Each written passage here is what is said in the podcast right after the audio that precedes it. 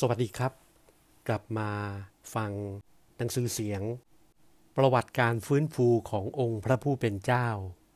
ใน EP ที่ 2 นะครับ จากตอนที่แล้วเราพูดถึงจักรวรรดิกรีก ซึ่งประชาชนประกอบด้วยสติปัญญา และก็มีอารยธรรมที่รุ่งเรืองมาก แต่ปรากฏว่า ในใจของคนเหล่านั้นยังรู้สึกว่างเปล่าอนิจจัง พอมาถึงในยุคของจักรวรรดิโรมัน ความมั่งคั่งอุดมสมบูรณ์ของจักรวรรดิโรมันที่ประชาชนได้รับ ก็คือความสูญเสียความสุขแห่งชีวิต ความลำบากเหนื่อยที่ได้เข้ามาแทนที่ เขาเหล่านั้นเฝ้าหวังที่จะหลุดพ้นจากความทุกข์เหล่านั้น แต่ไม่สามารถที่จะประสบความสำเร็จได้ เทพเจ้าทั้งหลายที่เขาเหล่านั้นสักการะกราบไหว้อยู่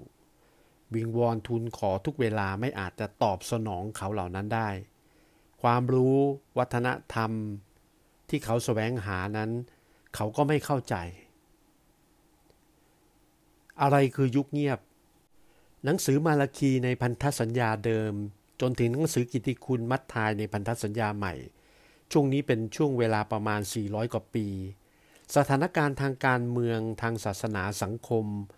มีความเคลื่อนไหวมีการเปลี่ยนแปลงอย่างมากมาย และสลับซับซ้อน รวมทั้งมีสีสันต่างๆ นานา แต่ในด้านมุมมองของพระเจ้าแล้ว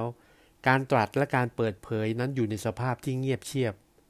เช่นเดียวกับพระคำของพระเจ้าในหนึ่งซามูเอลบทที่3ข้อหนึ่งที่ว่า ขณะนั้นพระดำรัสของพระองค์มิได้ใคร่ตัดแก่ผู้ใด ให้นิมิตแผ่ทั่วไป โดยทัศนะทั่วไปเราเรียกช่วงเวลานี้ว่าเป็นยุคเงียบ แผ่นดินยูดายแบ่งออกเป็นสองส่วน ประวัติของชนชาติยูดายมาถึงยุคของมาลาคีศาสดาพยากรณ์ได้ถูกแบ่งแยกออกเป็นสองส่วนใหญ่ๆ คนส่วนใหญ่จะกระจัดกระจายไปอยู่ในนานาประเทศ มีคนจำนวนมากอาศัยอยู่ในศูนย์การค้าในแผ่นดินอียิปต์ แผ่นดินบาบูโลน และจักรวรรดิเปอร์เซีย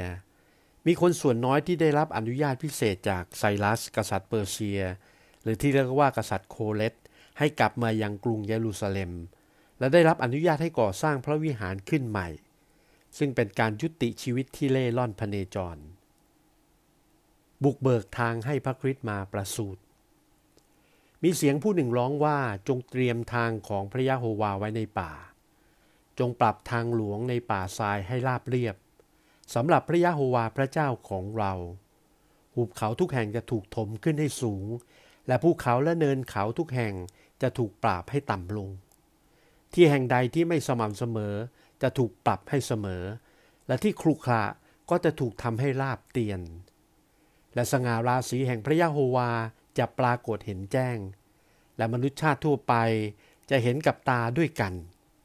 เพราะพระโอษฐ์ของพระยะโฮวาตรัสไว้ดังนั้น ช่วงระยะเวลา 400 ปีนี้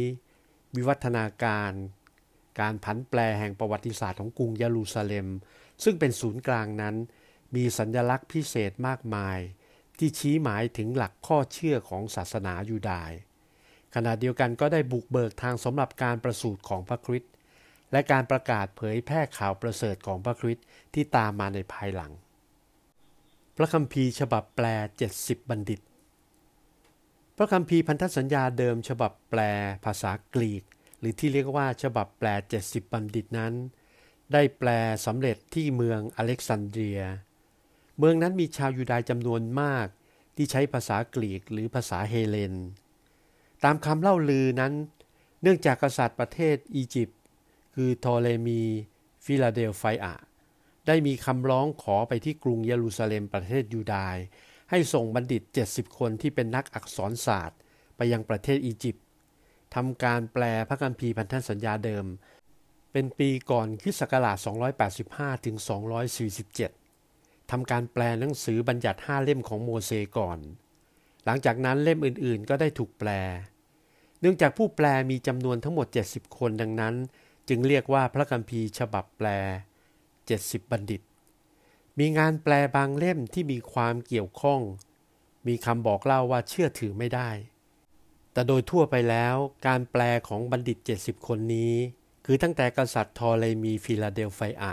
ที่เสวยราชอยู่นั้นได้เริ่มต้น และหลังจากนั้นได้สำเร็จครบถ้วนต่อมาภายหลัง 100 กว่าปี เนื่องจากภาษากรีกเป็นภาษาที่แพร่หลายทั่วโลกในเวลานั้น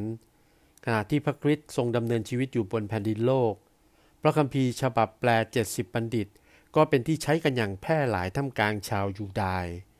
และพระคัมภีร์พันธสัญญาใหม่ก็ได้เขียนขึ้นด้วยภาษากรีก โดยพันธสัญญาใหม่ได้อ้างอิงพระคัมภีร์พันธสัญญาเดิม ส่วนใหญ่ก็ได้อ้างอิงตามฉบับแปล 70 บัณฑิตนั่นเอง